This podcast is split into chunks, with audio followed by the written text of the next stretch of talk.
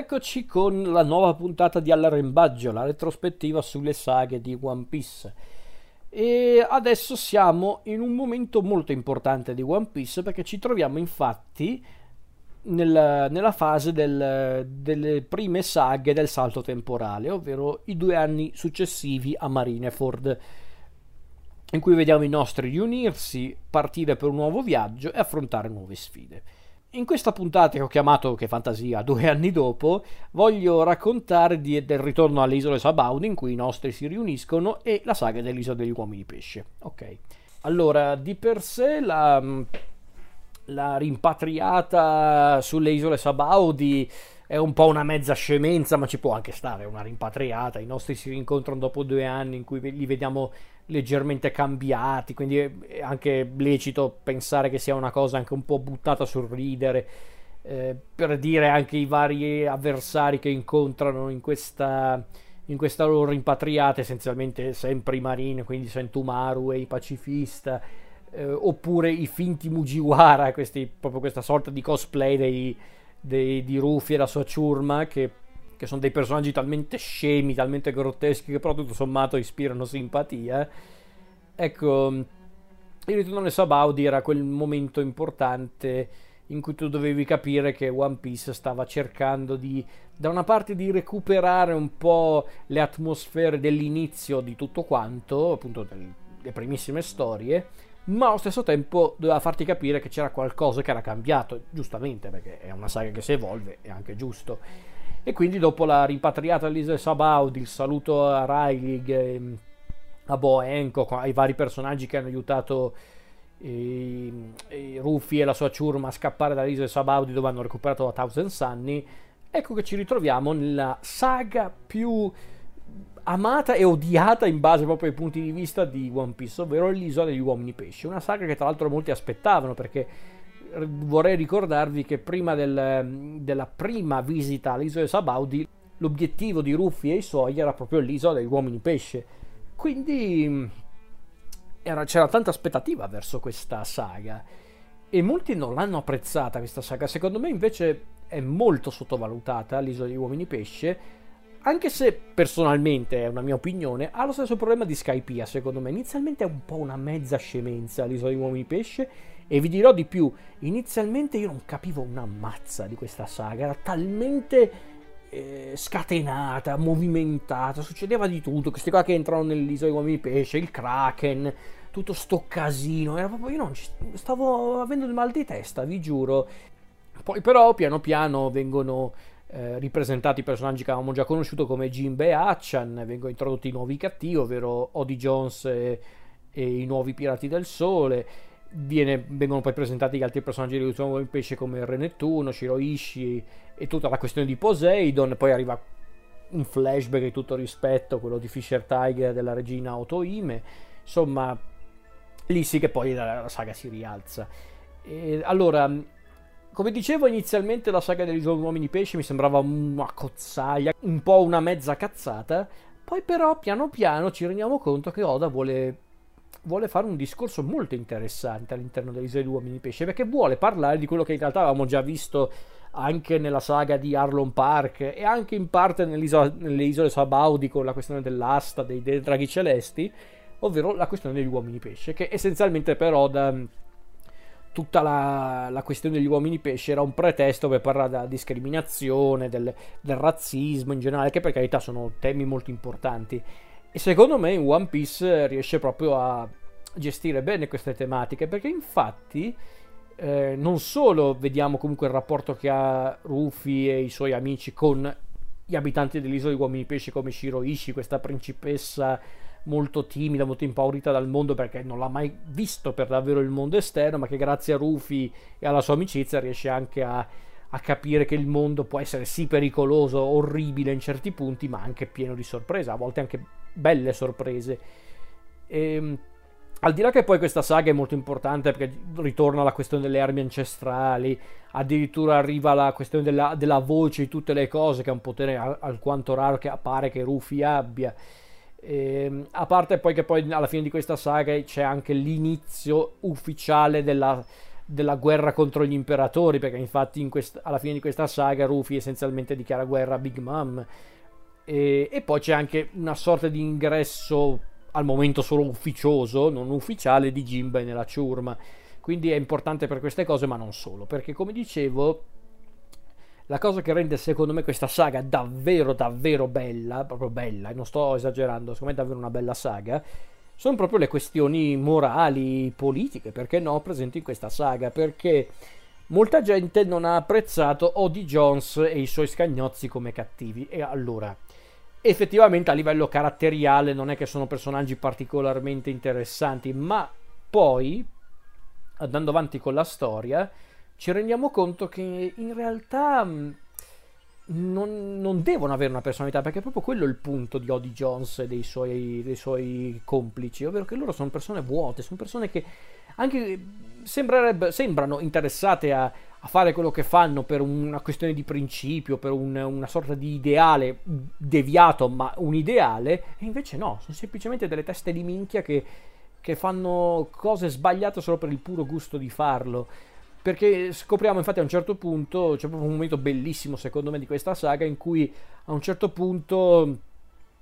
eh, praticamente un personaggio che dice a Rufy sai qual è il grande segreto di Odie Jones? Nessuno, perché infatti Odie Jones non ha una vera motivazione per voler fare guerra agli esseri umani. Perché infatti si scopre semplicemente che Odie Jones insieme ai suoi amici e compagni di ciurma era un emulo di Arlong. Lui cercava di seguire le orme di Arlong, quindi odiava gli umani perché era ciò che gli aveva impartito alcuni uomini pesce come Arlong, ma non per una convinzione vera e propria, perché infatti grazie al flashback di Fisher Tiger ci rendiamo conto che in realtà l'odio di Arlong era dovuto a cose concrete, non semplicemente ah, perché gli umani sono inferiori, no.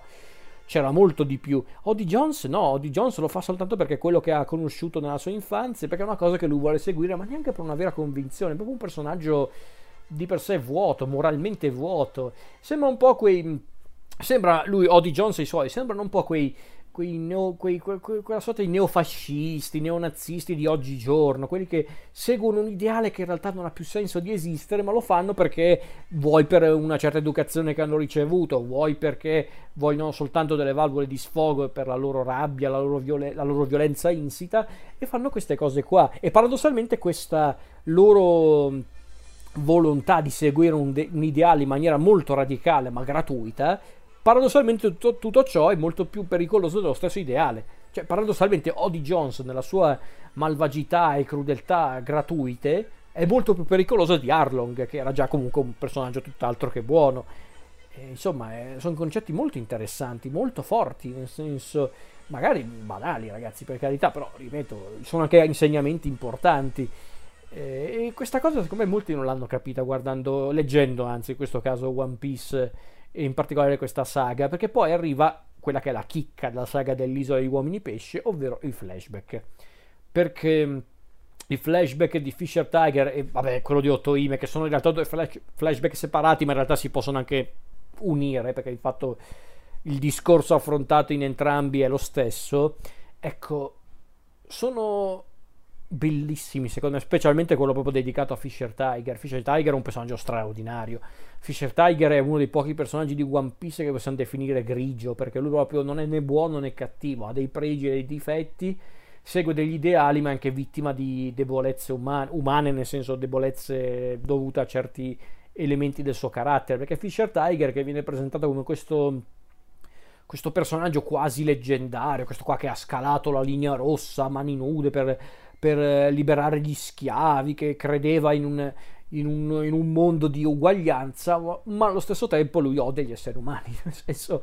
nel senso Fisher Tiger è un personaggio così incredibile proprio per questo, perché lui odia gli umani, lui non potrà mai amare gli umani per tutto quello che loro hanno fatto alla sua specie e a lui stesso. Però allo stesso tempo Fisher Tiger è anche un tipo talmente intelligente che ha capito che il mondo, che può essere orribile, ingiusto e crudele quanto vuoi, ma il mondo non si può giudicare solo tramite assolutismi, perché ci sono anche delle possibilità di, di dialogo. E, e, infatti il fatto che abbiano inserito nella, nella, storia il personaggio di Koala, questa bambina, che poi tra l'altro è un personaggio che rincontreremo in futuro.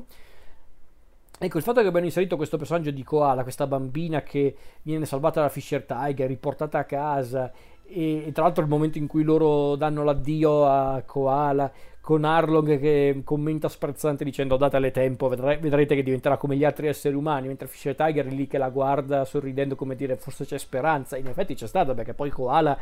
n- non è diventata come gli altri esseri umani seguendo proprio il, il principio di Arlong, eh, insomma la parte di Fisher Tiger è proprio be- bellissima secondo me, Fisher Tiger è un personaggio straordinario,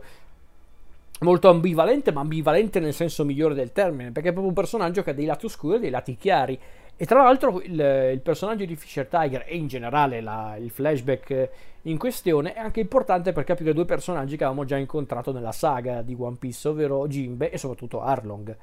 Grazie a Fisher Tiger ci siamo resi conto che Jimbe e Arlong sono proprio figli della visione molto contraddittoria di Fisher Tiger, perché Arlong da una parte ha preso le lezioni peggiori di Tiger, mentre Jimbe le migliori, anche se in realtà Jimbe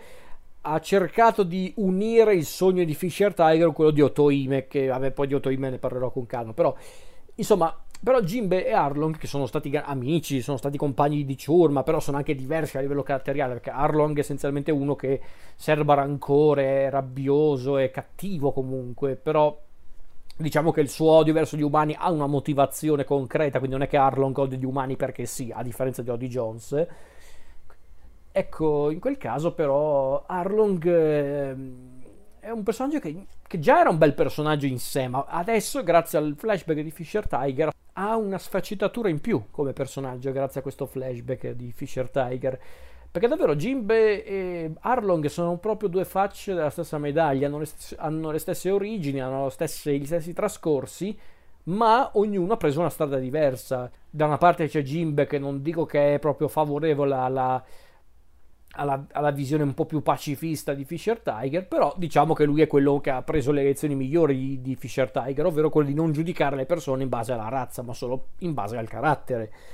e a migliorare anche i rapporti tra le specie cercando però di non essere ingenuo chiaramente. Quindi da una parte Jimbe ha preso qualcosa da Fisher Tiger, ma anche da Otoime, dalla regina, mentre invece Arlong ha preso la parte peggiore di Fisher Tiger, ovvero, ovvero provare rancore per gli esseri umani per sempre, per tutto quello che hanno fatto e di conseguenza non cercare nemmeno un dialogo. Insomma, è come se Jimbe e Arlong fossero i volti di quei movimenti che che sono stati anche fonte di ispirazione per i personaggi come Magneto, il professor X degli X-Men, stessa cosa, la stessa cosa. Insomma, eh, Jimbe e Arlong sono proprio come, sono come Malcolm X e Martin Luther King su certi aspetti. Una, sono entrambi probabilmente mossi dalle stesse motivazioni, ma utilizzano metodi diversi. Da una parte c'era Martin Luther King che era più più propenso verso la, la, linea pacifica. Martin Luther King era contrario all'uso della violenza, lui proprio voleva fare proteste non violente. Malcolm X era decisamente più radicale, era molto più rigido, eh, forse anche leggermente più spietato, però non, non fino a quel punto, chiaro. Però Malcolm X invece era decisamente più radicale, più spietato, forse anche mh, meno tollerante rispetto a Martin Luther King. Insomma, loro erano proprio come appunto Arlong e Jimbe, figli di una crociata unica, ma che a un certo punto ha preso due strade diverse e ognuno ha preso la sua strada, per l'appunto. Quindi è una saga molto interessante e devo dire che anche il flashback della regina Otoime, lei che cercava sempre di trovare la, la via della pacificazione, della, appunto, del dialogo tra le razze, fallendo miseramente a causa di un complotto ordito da un personaggio, però anche Otoime che è un personaggio che inizialmente ti sembra una ingenua, un'ottusa, perché da una parte vedi questa cosa che continua a dire dai dai cerchiamo di andare d'accordo quando si vede che palesemente non è possibile, ma Otoime non è scema, non è stupida, lei sa benissimo che eh, il dialogo tra razze è difficile, arduo, quasi impossibile a prima vista ma lei ci crede, lei ci crede talmente tanto che chiede ai suoi affetti, ai suoi amici, che sia Siroishi, Re Nettuno, tutti quelli che le stanno attorno, di, di continuare la sua missione, di, di, di, tentare per davvero questa strada, perché è sicuramente la migliore. Che non è un insegnamento di per sé stupido, ragazzi, perché è un, anzi è un insegnamento che sarà sempre attuale, in qualsiasi circostanza, in qualsiasi paese, in qualsiasi situazione quindi alla faccia di quelli che dicono che l'isola di uomini pesce è una saga idiota, nel senso no, no, l'isola di uomini pesce è davvero una delle saghe più profonde di One Piece. E il fatto che abbia pochi legami con la macro trama e che non abbia grandi ripercussioni sul futuro, cosa peraltro non vera, però a, a, anche se fosse non vedo dove sarebbe il problema, nel senso va bene così. Um, al di là di questo, la saga di Uomini Pesce comunque è anche molto carina. Forse molti l'hanno trovata deludente perché nella parte degli scontri è una saga molto modesta. Perché essenzialmente Oda voleva far vedere in questa saga che Rufy e i suoi amici erano diventati talmente forti che potevano competere tranquillamente con gli uomini pesce, quindi non ci sono neanche dei veri e propri scontri, semplicemente mostrano le loro nuove abilità. E va anche bene così, ripeto. Perché infatti poi in questa saga c'è appunto ci sono Odi e i suoi scagnotti, c'è Van der Decken eh, nono e anche ah giusto, c'era anche Karibu che questo personaggio che abbiamo incontrato prima alle Sabaudi poi ha continuato a seguire i Mujiwara per visione di uomini pesce, poi è stato protagonista anche di alcune mini avventure. Un personaggio di per sé magari anche tutto sommato abbastanza diabolico, ma anche abbastanza stupido. Insomma, l'isola di uomini pesce secondo me è davvero uno dei punti più alti di One Piece. È come Skypiea, ripeto, nel senso all'inizio mi sembrava una mezza scemenza, poi però arrivano i cattivi e soprattutto il flashback ed ecco che improvvisamente la saga eh, ha una nuova luce la, la vedi in un altro modo e diventa improvvisamente una saga coi controfiocchi. E secondo me è anche una delle cose più belle che ho da scritto per One Piece. Perché infatti, piccola riflessione, poi chiudo. Perché infatti qualcuno nel corso degli anni ha detto: Però Oda sta scrivendo One Piece da ormai più di vent'anni. Cosa può scrivere dopo? Beh, ragazzi, la verità è anche questa: One Piece è una saga talmente lunga, talmente ricca e variegata che Oda ha scritto di tutto di più in One Piece. Quindi possiamo anche vedere le, le saghe in questione come delle storie a sé, a volte Skypiea, l'isola dei uomini pesce, al di là dei legami che possono avere tra di loro per la macro trama. Se le prendiamo però come storie singole, non è che sono storie poco interessanti o poco stimolanti. Quindi è molto interessante come cosa, secondo me. E questo, secondo me, è davvero uno dei punti più alti dell'Oda scrittore. Non tanto dell'Oda disegnatore, perché secondo me all'inizio la saga di Uomini Pesce è davvero un casino incredibile. Lì proprio Oda, secondo me, ha un po' voluto strafare. Io ero, ero, lì proprio che davvero stavo avendo il mal di testa. Poi, però, l'ho, l'ho letta con calma nella seconda parte. E mi sono detto, porca vacca, questa sì che è una saga con le palle, perché appunto con la questione di Odi Jones, i suoi scagnozzi, Re Nettuno, Toime, Fisher Tiger, tutta la parte di Fisher Tiger è un capolavoro, siamo ai livelli del, del flashback di Skypiea di Nolan e Calgara, eh, siamo lì, eh, stessa, stesso livello. Eh. Quindi davvero davvero una gran bella saga e secondo me è stata anche la saga giusta per aprire tutta la parte legata al, al nuovo mondo perché considerato quello che arriverà dopo, però Punk Hazard, Dressrosa, Zoo, Wool Cake Island e per l'appunto il Reverie e in generale la saga di Kaido, forse in, iniziare con una saga come l'Isola degli Uomini Pesce, una saga sì profonda, sì drammatica, ma non troppo scatenata e neanche troppo lunga, perché l'Isola degli Uomini Pesce saranno tipo 5 volumi, proprio una... È forse leggermente più lunga di Thriller Bark ed è lunga quanto più o meno Skypiea, quindi ci può anche stare come durata, secondo me, perché poi Oda, secondo me, quando fa le saghe lunghe o ha le idee ben chiare o diventa un casino. Basti pensare a Dressrosa. Dressrosa, se prendiamo alcune delle sue cose prese singolarmente, sono fantastiche, bellissime, ma è troppo lunga, è troppo lunga, troppo dilatata, in certi punti anche un po' confusionaria. Ecco, da una parte preferisco l'Oda un po' più breve, ma che va al sodo, secondo me magari poi certe lungaggini sono dovute al fatto che la gente voleva più One Piece quindi lui ha cercato di accontentarla, chi lo sa. Però comunque l'isola degli uomini pesce è un punto davvero alto di tutta la saga di One Piece e non mi farete mai cambiare idea al riguardo.